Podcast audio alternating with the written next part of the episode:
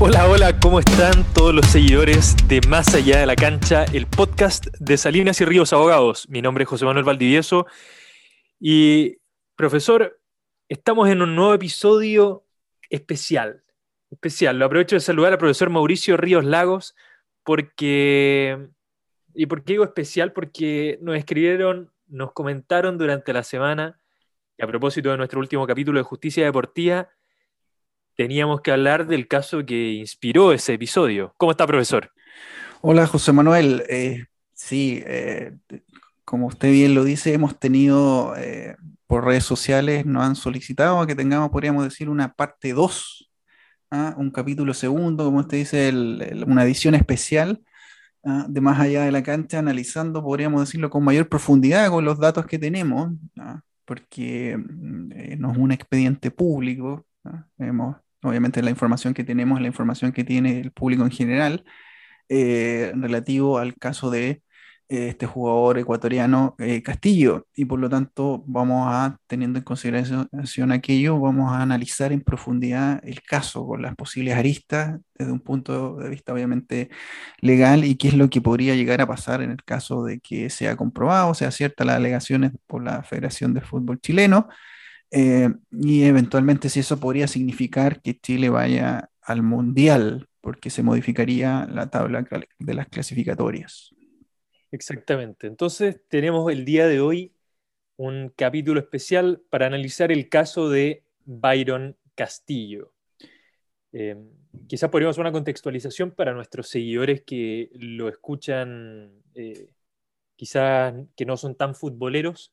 Eh, por supuesto, aprovechamos de saludar a quienes nos siguen eh, a lo largo del mundo, como, como, lo hemos saludado en episodios anteriores, eh, tanto en Sudamérica, bueno, en Norteamérica, en Europa.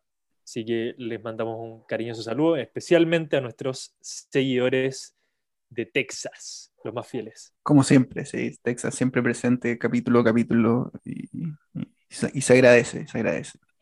Pero ¿qué es lo que supuestamente pasó?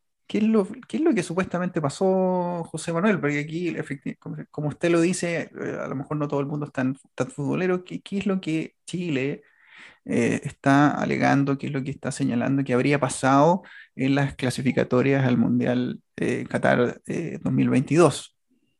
Bueno, a ver, para, hacer un, un, recuento más bien general de qué es lo que sucede, Byron Castillo, jugador de fútbol que representó en las pasadas eliminatorias a la selección ecuatoriana, se encuentra hoy en el ojo del huracán, ¿cierto? A propósito de esta denuncia presentada por Chile, ya abordaremos quizás algunos elementos más bien jurídicos, procesales sobre eso, pero en definitiva, Byron Castillo eh, es el hombre en cuestión. ¿Por qué?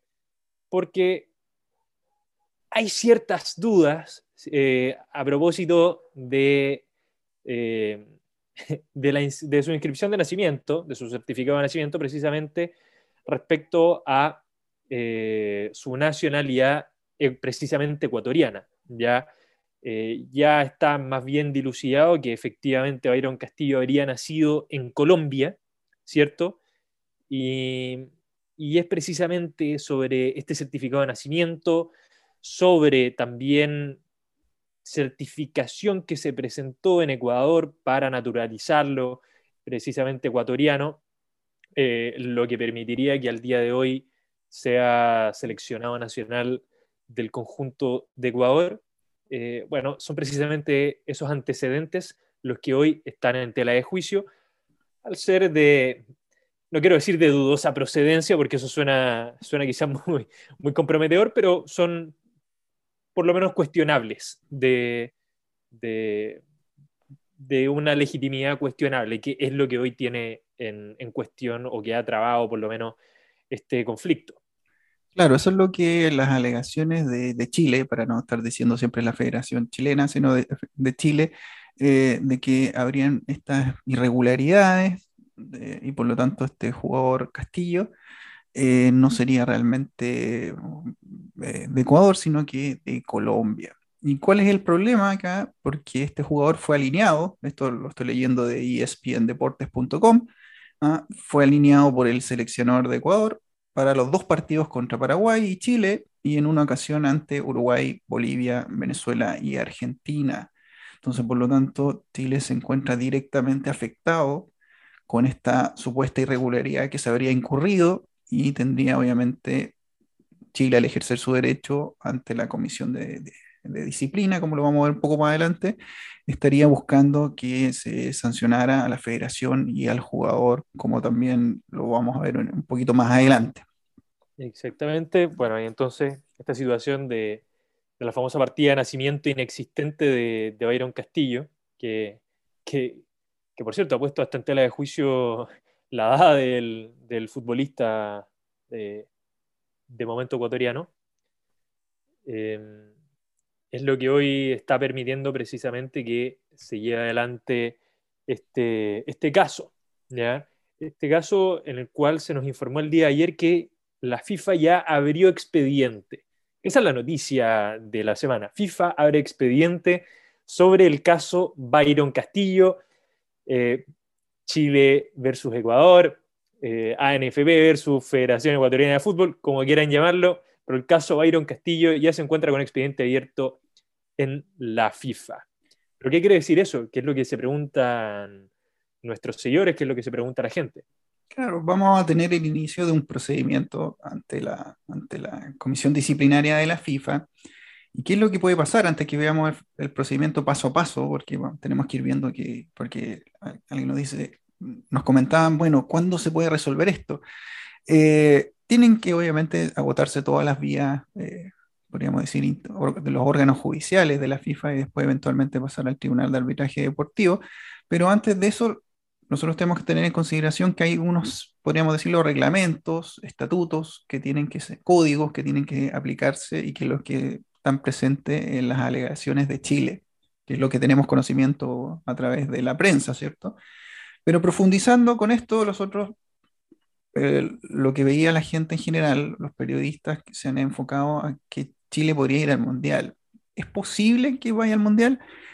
sí es posible que pueda ir al Mundial si es que se aplican algunas de las medidas disciplinarias que están contenidas, por ejemplo, en el Código Disciplinario de la FIFA, que el Código Disciplinario de la FIFA, que es el que se aplica junto con los estatutos de la FIFA, eh, principalmente para resolver esta contienda que estamos hablando. Pueden haber otros, eh, otros cuerpos normativos, incluso el derecho suizo, eh, pero nos vamos a centrar en las medidas disciplinarias. Y las medidas disciplinarias que se le pueden aplicar a las personas, como se, como se señala, a la persona física, a la persona natural y a, las personas jurídicas, eh, son diversas. En este entre, las federaciones. Claro, en este caso a, las personas jurídicas, las federaciones.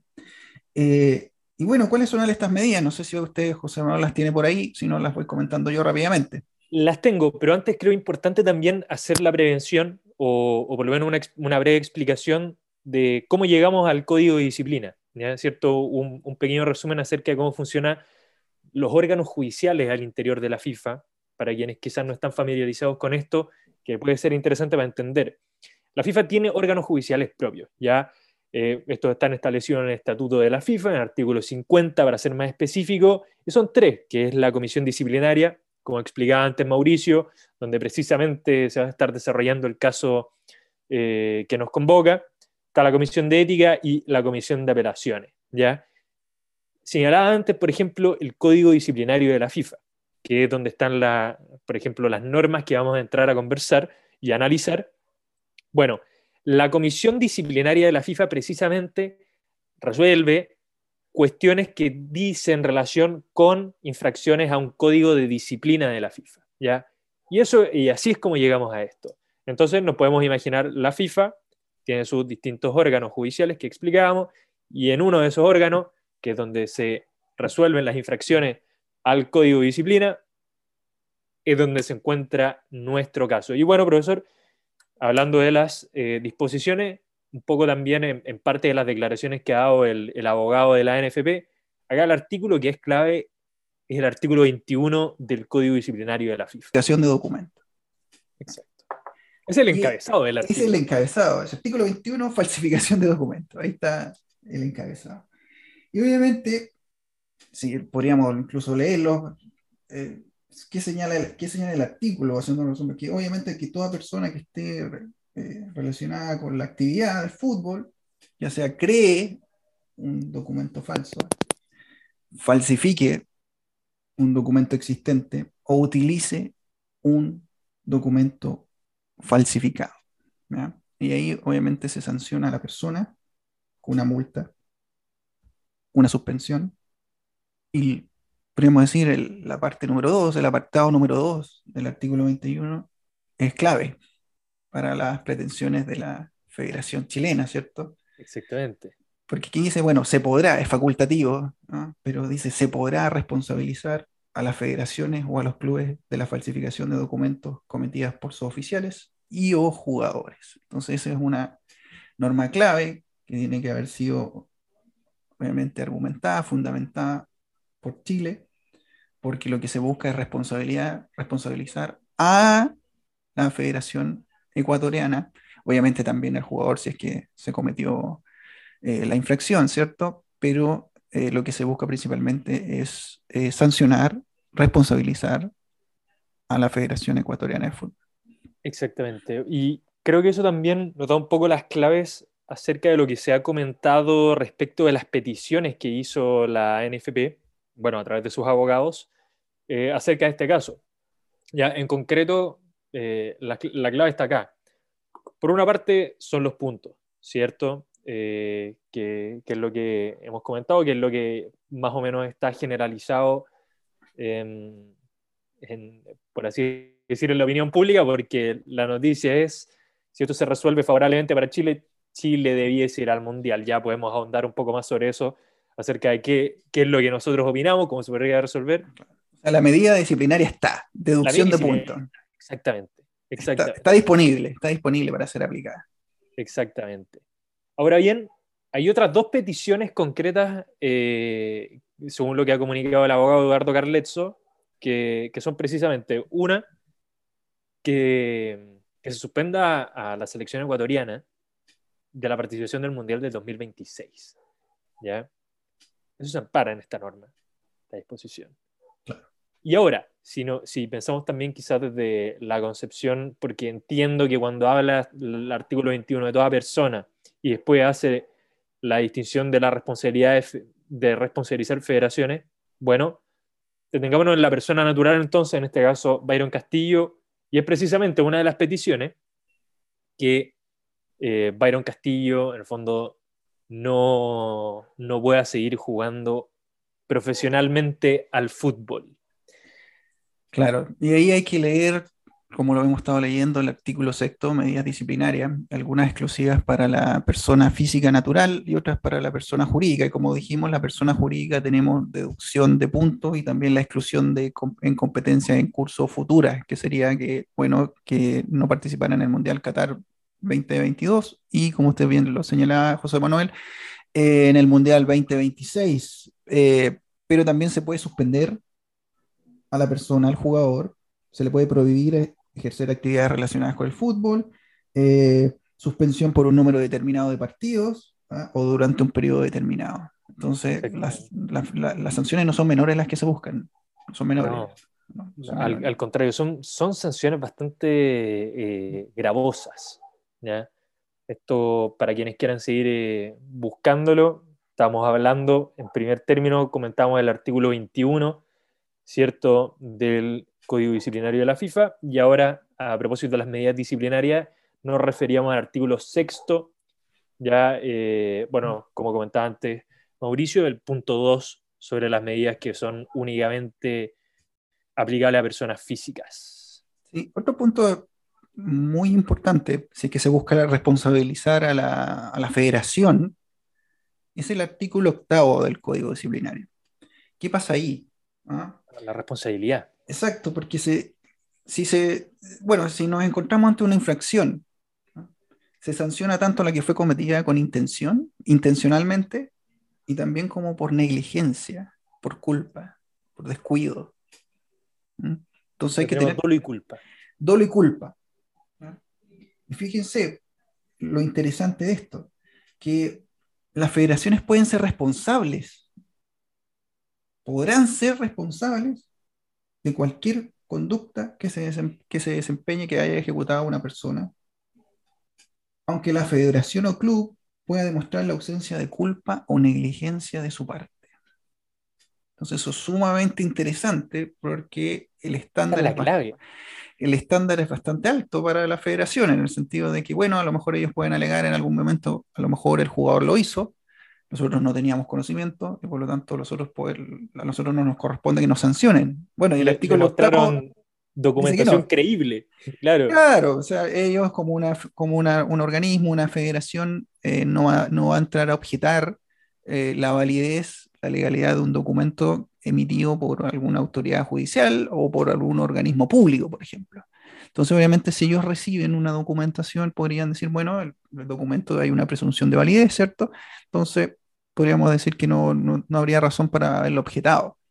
¿ah? Pero el artículo octavo es fundamental para atribuir responsabilidad, en casos de, incluso en casos de negligencia, para que ustedes tengan en consideración aquello. O sea, puede no haber tenido conocimiento la federación, ok, pero atendido las circunstancias del caso también se le podría responsabilizar.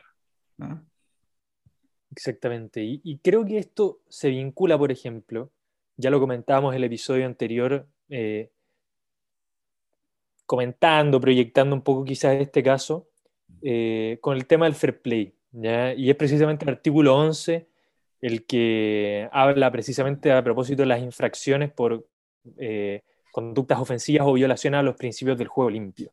¿ya? Entonces, si es que se, por ejemplo, si es que se acreditara que existió, pongamos en el, caso más grave, una, un actuar doloso ¿ya? Eh, por parte de la Federación Ecuatoriana o, de parte del jugador, acá, acá se incorpora además la agravante de que se violaron los principios del juego limpio, los principios del fair play que inspiran eh, en gran medida el, o, sobre los cuales se erige también todo el sistema de justicia de la FIFA en los últimos años. Entonces, eso es relevante. ¿ya? Tiene que haber igualdad, igualdad en la competencia, es un principio que es fundamental junto con el fair play y a mí me llama, no, sé qué opinan ustedes, José Manuel, a mí me llama mucho la atención que he leído en las redes, eh, los diarios, los medios de comunicación en general, que, que, los periodistas se han enfocado mucho en señalar que Chile no tenía la calidad, no tuvo el desempeño, no tuvo el fútbol para clasificar y por lo tanto no tiene que ir. Ah, y, hay que partir, y ahí hay que partir un poco, eh, bueno, pero las normas supuestamente que se comprueba lo que, lo que se está alegando por Chile, eh, se habrían eh, incumplido normas fundamentales de la actividad deportiva, del deporte, del fútbol. Entonces, si no se han cumplido con ellas, entonces obviamente el resultado no puede haber sido atribuido como justo o de igualdad de condiciones entre dos selecciones en particular. Entonces, eh, independiente del nivel chileno demostrado durante las clasificatorias, no hay que dejar de lado este, ese punto de vista que no se cumplieron con condiciones mínimas de la integridad deportiva, del deporte, del fútbol, y por lo tanto, si no se han cumplido esas condiciones mínimas, corresponde sancionar a la federación, al jugador, eh, con alguna de las medidas disciplinarias que hemos estado conversando.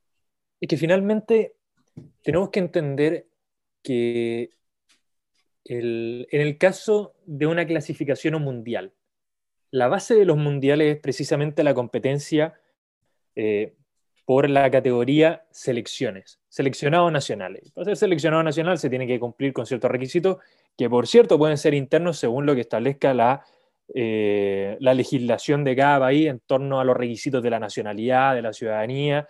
Eh, y, perfecto, y ahí, y ahí se verá finalmente quién puede integrar la selección nacional, vale decir, porque porque se cumplan esos requisitos. ¿ya? Ahora, esta es una regla más bien de competencia. ¿ya? Entramos ya a lo más puro del deporte, las reglas de competencia, aquello que nos permite que precisamente se, juegue, se juegue el partido, se, desarrolle una carrera, por ejemplo, si pensamos en el atletismo, eh, esto es, la pelota no va a rodar si es que no está dispuesto en la cancha eh, dos equipos, ¿cierto? De 11 jugadores de una nacionalidad y de otra que se enfrenten, por lo menos en, una clasificatoria, para clasificar un mundial. O, por ejemplo, en, poniendo ejemplos súper burdos, como para entender eh, el argumento, en una competencia, no sé, una Eurocopa, eh, no hay ningún jugador argentino, no hay ningún jugador eh, uruguayo, mexicano, chileno, de Camerún, de Senegal, no, son, son, son todos europeos, como pasa en la Copa África, como pasa en eh, una Copa América. Bueno, en este caso es lo mismo. Una clasificatoria sudamericana para el Mundial, que es por países, en el que se jugaron los partidos que nos, que nos convocan, Chile con Ecuador. Y hay un jugador que aparentemente no es ecuatoriano. Bueno, entonces creo que ese es un punto muy relevante a la hora de eh, entender que se ha vulnerado una regla básica, un principio del fair play, y, que de una u otra forma podríamos entender como que el partido no se jugó, porque precisamente ese partido no se jugó porque un equipo no se presentó. Si el equipo no se presentó con sus jugadores como correspondían para la, reglamentación exigía, quiere decir que el equipo no llegó. Y, así las cosas, entonces no es atribuirle eh, los puntos más allá que cómo se haya desarrollado el partido, porque un equipo no cumplió con las reglas básicas de competencia. Así es.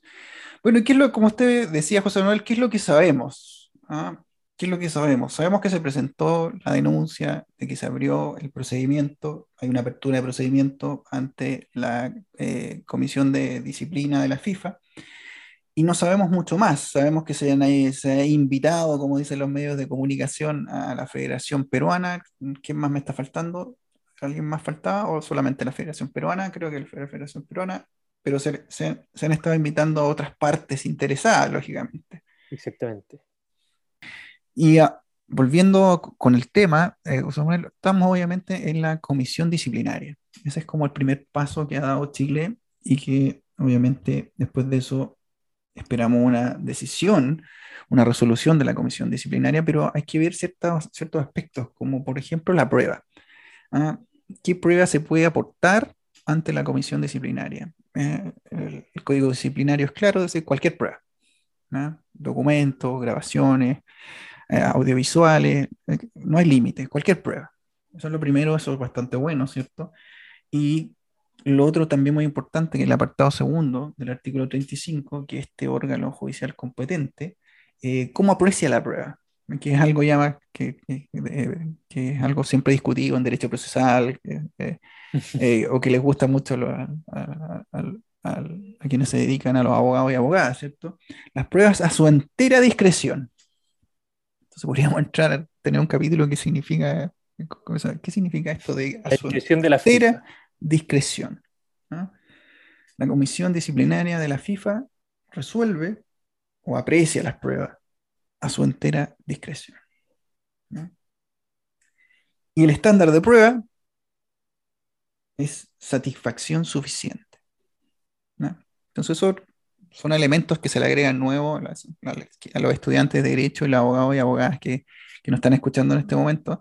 Entonces, como que se les mueve un poco la cabeza con lo que aprenden en, un poco con el derecho procesal, que son claro, eh, distintas. Esto es, eh, hace un poco cortocircuito con, con los principios del derecho procesal orgánico.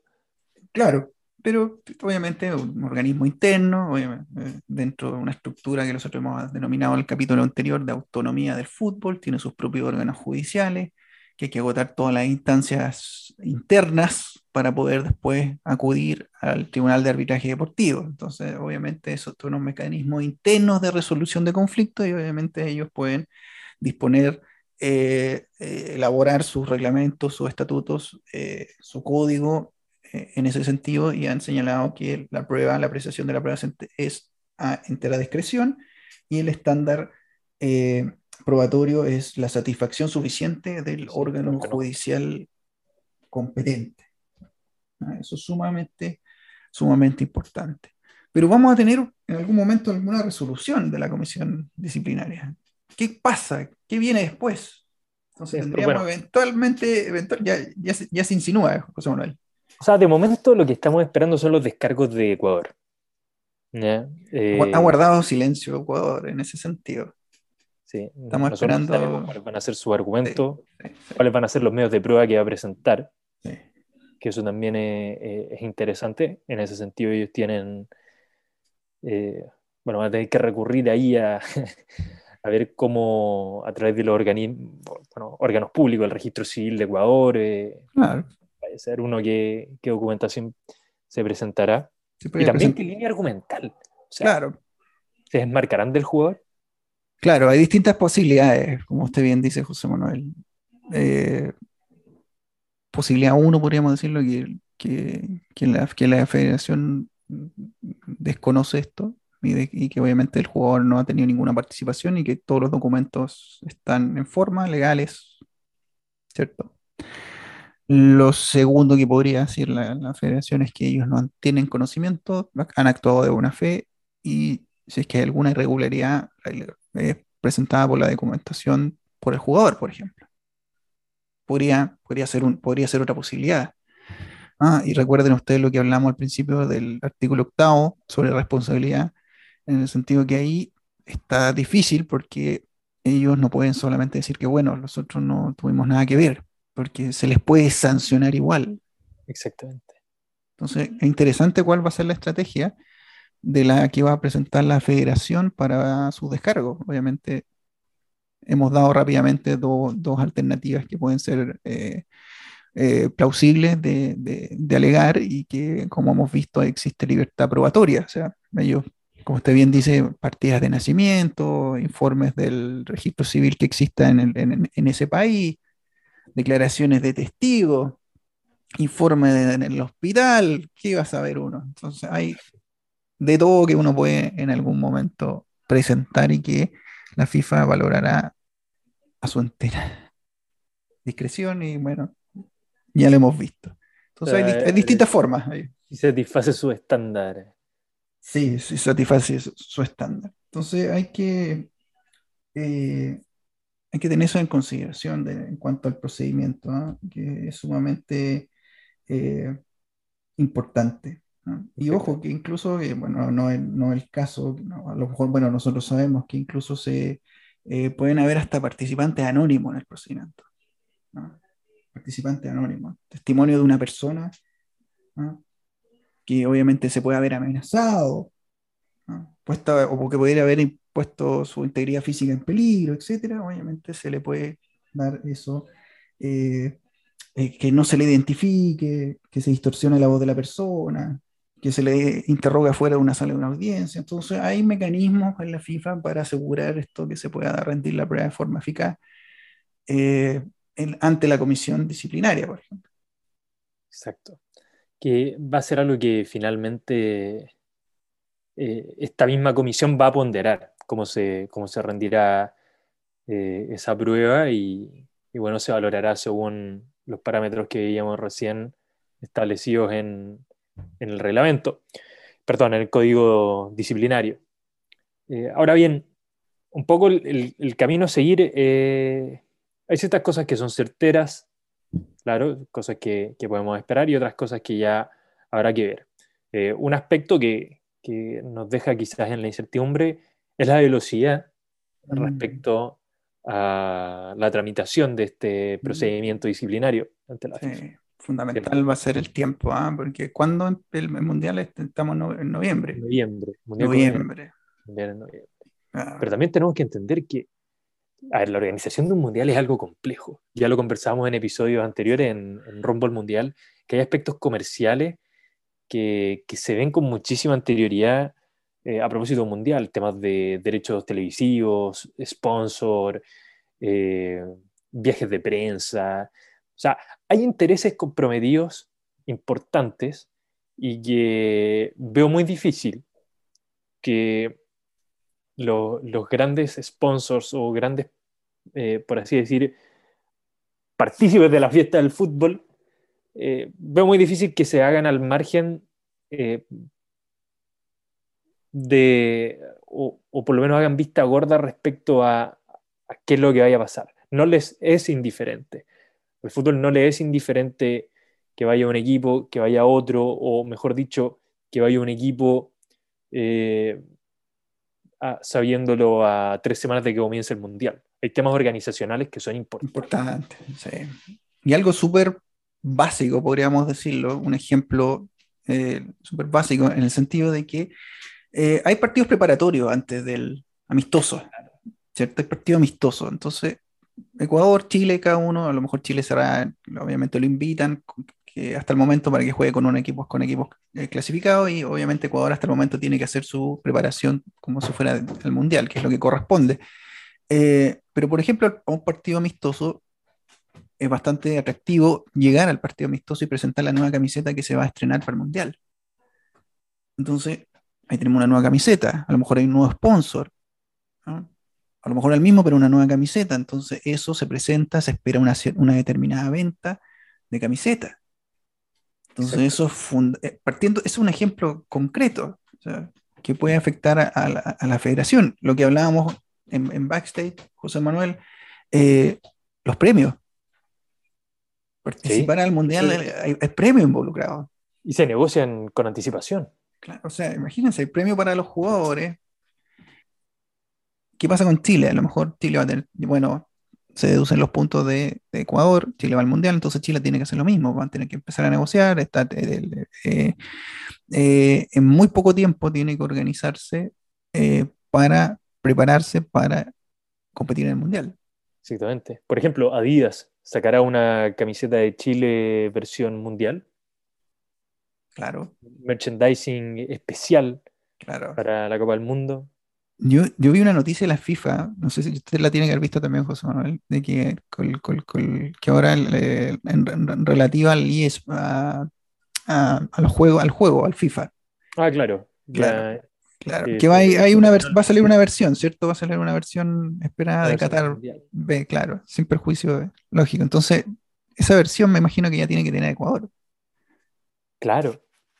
Ya, ya, de hecho, ya debe estar lista la, animación de Byron Castillo con su Tiene que estar, entonces, eso, bueno, hay, hay contrato, hay licencia, hay trabajo del, del, equipo de informática, de los ingenieros que trabajan para los desarrolladores, entonces eh, no es solo algo, podríamos decir, de ir a la competencia, eh, ir a la competencia, sino que las ramificaciones o consecuencias que hay, eh, imagínense hasta dónde hemos llegado. No, no, no es fácil. O sea, yo me imagino, por ejemplo, son, son muchas cosas.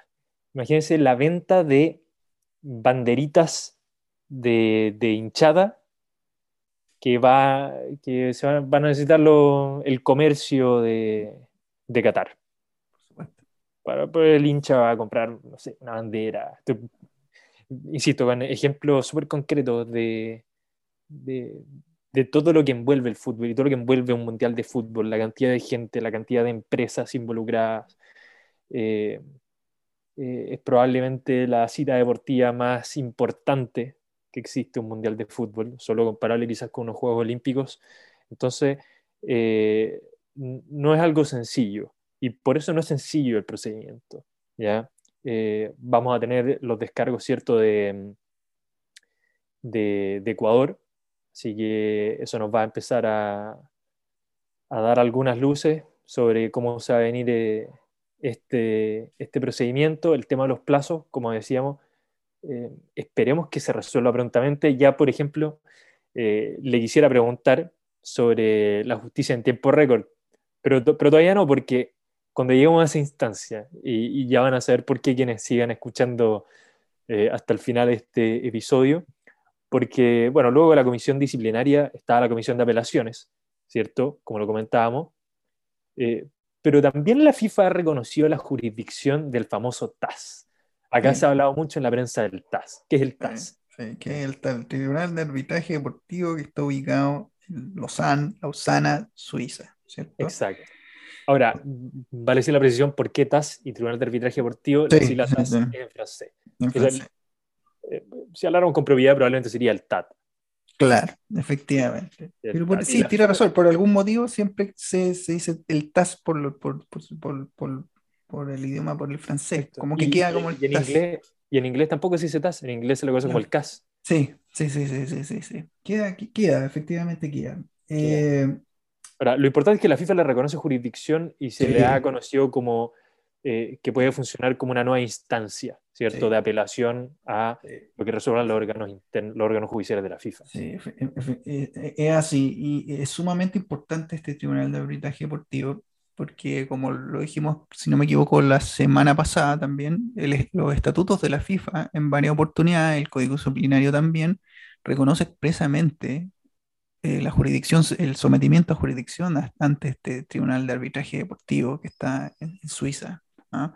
y que también le exige a las federaciones, a la, confederación, a la, confederación, a la Conmebol, en el caso de la NFP, en sus reglamentos, en sus estatutos, que tienen que tener una cláusula también que se, que se señala expresamente que se someten sus controversias, eh, se someterán a resolución del Tribunal de Arbitraje Deportivo, ¿ah? por sobre eh, los tribunales ordinarios de los países. ¿ah? Eso está expresamente señalado. Existe una prohibición también. Entonces, lo que nuevamente nos, nos viene del capítulo anterior, de esto de la autonomía del fútbol, y en este caso, eh, podríamos decir, no la, la, última instancia, sino que podríamos decir, la, una vez agotado toda la tramitación interna, eh, habrá que irse al TAS. Al TAS. Que puede que no sean tanto tiempo. De hecho, eh, es algo que se ha comentado que si bien Ecuador tiene un plazo de 10 días para contestar eh, la denuncia o para presentar sus descargos, em, también habrá que ver si la FIFA dispone, por ejemplo, de la necesidad de tener y de recibir más pruebas. Eh, como ya vimos, es algo súper prudencial de, por parte de, la comisión disciplinaria pero si es que, por ejemplo, no requeriera de mayor o de un íter probatorio más, extenso, eh, no sé, eh, por lo menos el, el, abogado que contrató la NFP eh, ha señalado que en el plazo de un mes podríamos incluso tener un fallo. Podríamos tener un fallo y ahí nos disponemos al TAS. Ahora, el tema es que en un mes ya estamos en junio junio, empezamos un procedimiento en el TAS. Y ahí es lo que le quería preguntar, profesor. La justicia en tiempo récord, me dice. La justicia en tiempo récord, porque usted ha escrito sobre la justicia en tiempo récord. Eh, y por casos parecidos, se viene la competencia, eh, hay procedimientos, instancias que se agotan, tenemos que resolver precisamente en tiempo récord. ¿Qué quiere decir eso, profesor? Bueno, eso fue una, lo escribí hace un tiempo, eh, básicamente analizando eh, eh, al Tribunal de Arbitraje Deportivo cuando se instalaban las, divisiones ad hoc en los Juegos Olímpicos, ya sea de verano o de invierno, se instalan durante el periodo con, un poco con anterioridad del comienzo de, la, de las Olimpiadas hasta su término, ¿cierto? donde están estos, estas, estas divisiones eh, ad hoc que están encargadas de conocer cualquier conflicto controversia eh, y resolverla en tiempo que yo denominé récord. ¿ah? ¿Y por qué récord? Obviamente pensando en los Juegos, los Juegos Olímpicos, por la competencia previamente tal, porque ahí ese es el momento de resolver en 48 horas. Porque en 48 horas yo paso de una primera ronda, por ejemplo, de una competición, a cuartos de final, eventualmente una final y disputar la medalla, alguna medalla. Entonces, si tengo algún problema de elegibilidad, por ejemplo, que no me están permitiendo competir, o yo sí quiero competir porque cumplo con los requisitos, entonces yo necesito la resolución del caso ahora. Entonces tiene que haber un panel de árbitros que me tiene que dar esa solución a mi conflicto, a mi disputa que tengo, y por lo tanto que resuelva si voy a competir o no. Entonces, eso fue lo que dominé la, justicia en tiempo récord. Y en este caso, obviamente, los plazos son un poco más largos para, para la resolución del caso de, Chile con Ecuador, pero no deja de ser que esperamos celeridad. No solamente del Tribunal de Arbitraje Deportivo, sino que también de los órganos judiciales de la FIFA. Porque, como usted bien dijo, José Manuel, estamos ante la competición probablemente junto con los Juegos Olímpicos más importantes que se realizan. Entonces, saber quién va al Mundial o quién no va al Mundial o quién se sanciona. Apremia. es algo que se tiene que resolver dentro de un tiempo acotado, lógico, eh, con todas las argumentaciones, con las fundamentaciones, con la posibilidad, obviamente, el respeto al debido proceso. Eh, las partes tendrán que hacer sus alegaciones, se tendrán que probar y se tendrá que resolver, y lo que se resuelva se tendrá que apelar en su momento hasta que se agoten todos los recursos judiciales. Pero tiene que hacerse pronto, pronto. Entonces, eso, es de interés, podríamos decir, mundial o no. Mundial, ¿o no? Sí, es de interés mundial. Es de, interés mundial. Global, mundial. El deporte, el deporte más popular de todos. Exacto. El beautiful game. Sí, sí, sí. El deporte. Bueno, profesor, y lo que no ha sido en tiempo récord es este episodio. Hablamos harto sobre el caso Byron Castillo. Por supuesto que aún nos faltan muchos antecedentes para poder, eh, para poder tener alguna, alguna una opinión quizás o proyecciones eh, más elaboradas. Eh, pero quizás podríamos, podríamos ir cerrando con, con nuestra, cómo lo vemos, nuestras proyecciones, eh, viendo quizás qué cosas podríamos esperar ya, ya para ir cerrando este episodio. Sí, a ver, como usted bien lo dice, es un caso complejo, ¿ah? que obviamente tenemos información muy parcializada, no, no, no conocemos todavía los descargos, la contestación de, Ecuador, cuáles son sus, qué van a aportar, cuáles son sus alegaciones. Eh, pero aventurándose es que, por ejemplo, si a Chile le fuese bien, la gran pregunta es eh, la decisión final. ¿ah? Supongamos que se acredita, supongamos que se acredita, ok. Eh, ¿Cuál será la sanción a las infracciones? Esa es la gran pregunta. ¿Se van a deducir los puntos? ¿De qué partido se van a ver? ¿Solo los de Chile? ¿Volverá a jugar Byron Castillo? ¿Volverá a jugar Byron Castillo? ¿Se excluirá Ecuador de Qatar 2022 y del próximo Mundial? ¿Se, se, decidirá un término medio de que a lo mejor el próximo Mundial no participe, pero este sí participe y que Byron Castillo no juegue el Mundial de Qatar? Eh, hay distintas posibilidades, hay distintas posibilidades, porque desde el... Y hay un antecedente, hay un antecedente que es el de Guinea Ecuatorial, como hablábamos, donde se expulsó, pero también hay que ver la gravedad. En ese caso eran, si no me equivoco, eran 10 jugadoras. Por eso, entonces, futbolistas. A lo mejor dice, ok, vamos a descontar los puntos de que disputó, de quien alegó Chile. Entonces los partidos de Chile y Ecuador.